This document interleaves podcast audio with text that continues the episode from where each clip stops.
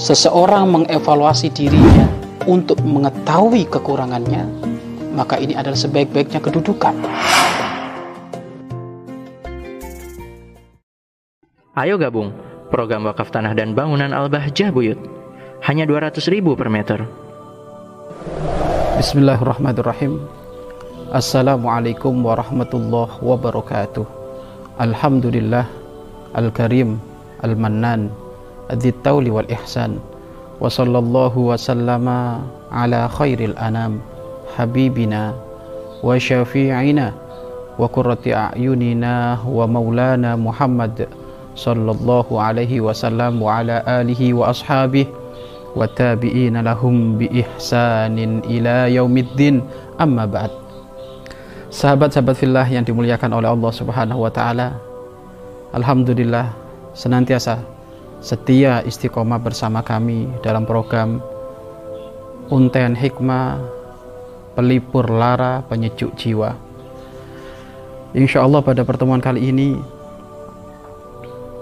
kita ingin menyampaikan satu hal yang pernah kami tulis di dalam sebuah catatan kami yaitu yang berbunyi tipu daya syaiton bagi para pelajar, bagi para penuntut ilmu, bagi para siswa-siswi, dan juga masuk di antaranya bagi mereka para mahasiswa. Sadarilah, syaiton akan selalu membisikkan dan mendengungkan berbagai keutamaan ilmu dan keagungan derajat ulama menyuarakan berbagai keterangan yang menjelaskan keutamaan ilmu dan para ahlinya.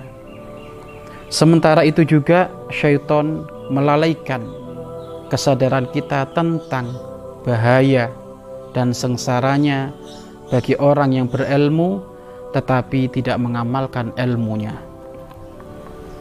Sahabat-sahabat fillah yang dimuliakan oleh Allah Subhanahu wa taala disepakati oleh para ulama bahkan baginda agung Nabi Muhammad Shallallahu Alaihi Wasallam sangat banyak menyebutkan di dalam hadisnya memberikan motivasi besar-besaran kepada penuntut ilmu mereka yang rindu hadir majelis sangat besar pahalanya mereka yang rindu mencari ilmu berangkat pagi pulang sore duduk dari satu madrasah ke madrasah, dari satu sekolah ke sekolah.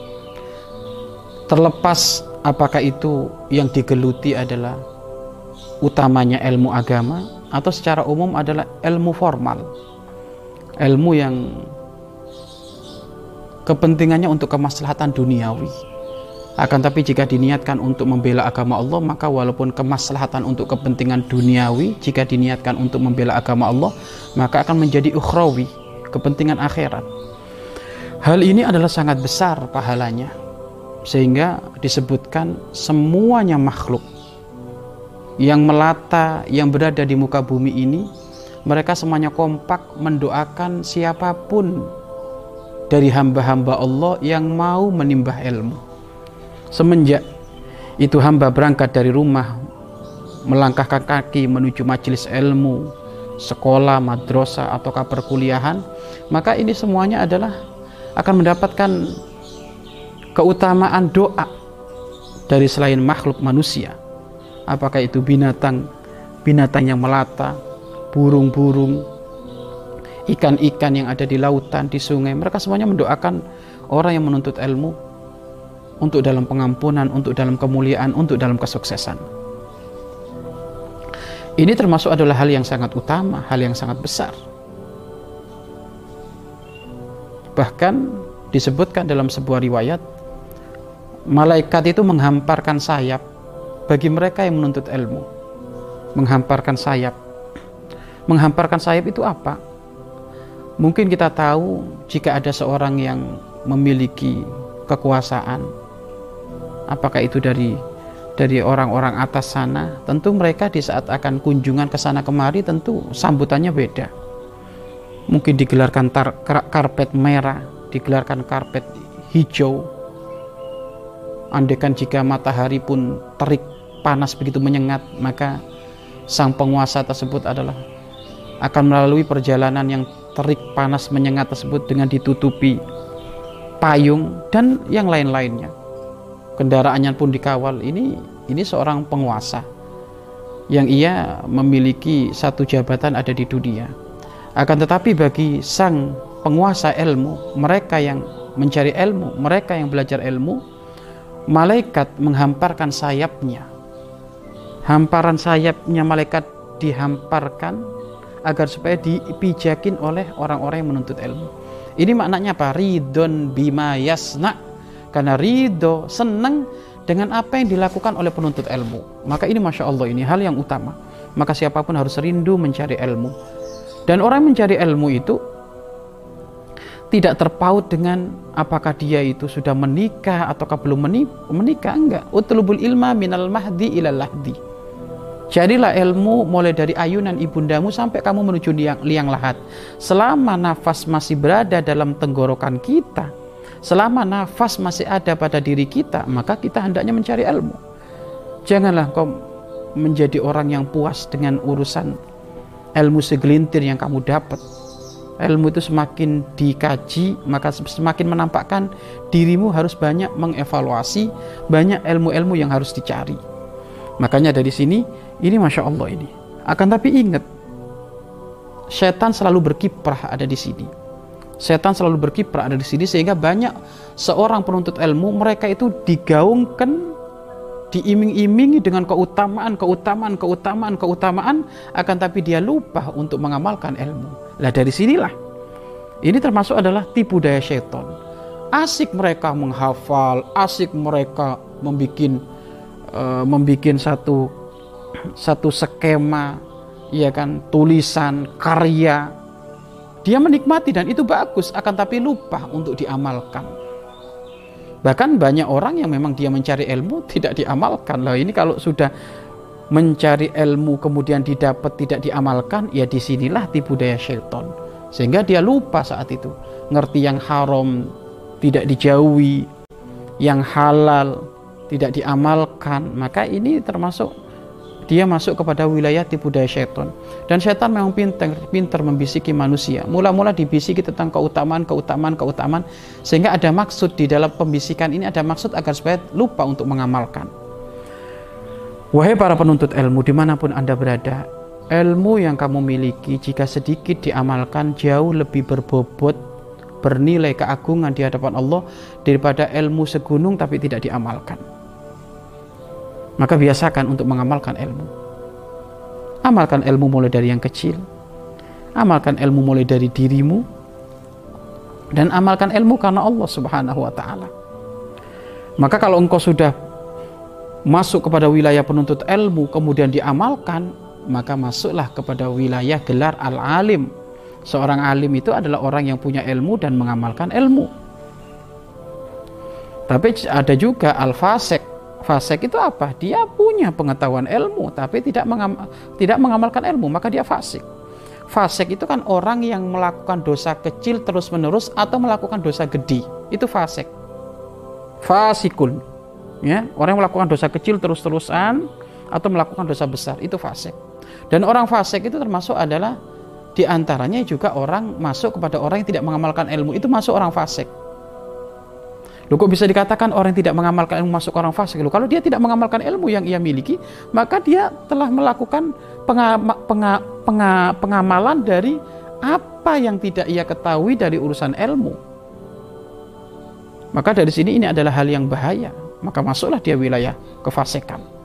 Dan, dan orang fasik tidak layak dijadikan imam. Orang fasik tidak layak dijadikan seorang saksi. Orang fasik tidak bisa digedikan bahaya kenapa? Kalau orang fasik dibesarkan ya programnya nanti fasik semuanya. Maka dari sini ayo kita semuanya harus mawas diri sadar diri bahwasanya ada amanah di pundak kita untuk bisa mengamalkan ilmu. Untuk bisa mengamalkan ilmu.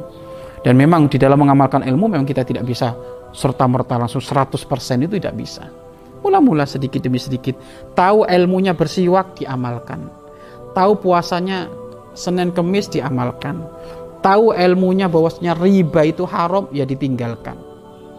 Tahu ilmunya jual beli ngambil timbangan nyuri timbangan ya ini tidak berlaku adil itu haram ya maka dihindari. Sebenarnya ya ya tidak berat mengamalkan ilmu itu sebenarnya. Tapi yang menjadikan berat kan hawa nafsu. Hawa nafsu. Jadi hawa nafsu itu memang mula-mula itu nggak seneng. Kalau ada orang baik itu nggak seneng karena hawa nafsu itu kan termasuk uh, teman teman dekatnya syaitan. Bahkan hawa nafsu ini lebih busuk daripada syaitan. Maka jangan sampai kita wahai para penuntut ilmu masya Allah kita hanya mengutamakan casing hafal-hafalan tok. Oh kalau sudah ngafal mulutnya berbusa. Tapi amaliahnya nol. Amaliahnya tidak ada sama sekali. Jadi dia hanya ilmunya debat ya ilmunya hanya gaya-gayaan apa kolan nabi kolan rasul tidak ada praktek apa pun. Maka hati-hati ilmu yang tidak diamalkan maka tak ubahnya pisau yang tidak pernah diasah maka akan tumpul tidak bernilai. Akan tumpul tidak bernilai. Ada seseorang beli pisau. Pisaunya tajam. Mula-mula dibuat nebang pohon. Mula-mula di saat buat nebang pohon maka tertebanglah satu pohon sepuluh tapi lama kelamaan ternyata apa? Sepuluh tadi itu berkurang, jadi tujuh, jadi lima. Akhirnya menebang satu pohon saja nggak bisa. Menebang satu pohon saja nggak bisa. Ditengok-tengok ternyata semakin tidak tidak tajam itu pisau. Tumpul, sehingga kalau tumpul tidak berarti. Apa manfaatnya besi pisau jika tumpul tidak tajam? Ya nggak ada manfaatnya. Itu hanya tak ubahnya seperti halnya rongsok maka bisa jadi saat itu akan dikelola lagi, dimasukkan, digerus lagi kepada dasar api yang panas. Sama. Orang yang punya ilmu tapi tidak pernah diamalkan, berarti dia tak ubahnya pisau yang tumpul. Maka buat apa nanti? Akhirnya masuk ke kerak-kerak neraka. Naudzubillah min Masuk menjadi menjadi uh, sampah rongsok yang perlu dibaguskan lagi, dilebur lagi untuk diperbarui lagi menjadi menjadi bentuk barang apa lagi. Ya itulah termasuk permisalan dari orang tidak mengamalkan ilmu. Maka kehebatan seorang alim itu adalah kita menemukan ada orang yang wawasannya pas-pasan, tapi karena beliau rindu mengamalkan, diangkat derajatnya oleh Allah Subhanahu wa taala. Tapi yang masya Allah yang alim, yang yang banyak ilmunya, ya, yang hafalannya banyak tapi tidak mengamalkan ilmu ya percuma. Dan ingat, ingat, kaulul ucapan yang dilakukan dengan ia mengamalkan menyampaikan nasihat dengan ia mengamalkan jauh lebih berbobot daripada menyampaikan nasihat cuma hanya di mulut saja. Itu sama nanti semuanya itu nanti berpengaruh. Maka mengamalkan ilmu ini akan berpengaruh menjadi potensi kekuatan kita di dalam urusan berdakwah menjadi suri tauladan menjadi kepemimpinan nanti. Artinya apa? Ucapan dengan kelakuannya sama kelakuannya dengan ucapannya sama. Tetapi orang yang tidak rindu mengamalkan ilmu, dia hanya sebatas mulutnya saja bisa berbicara. Mulut ini tidak bertulang, mau berbicara seribu kata pun dengan mudahnya ia akan berbicara.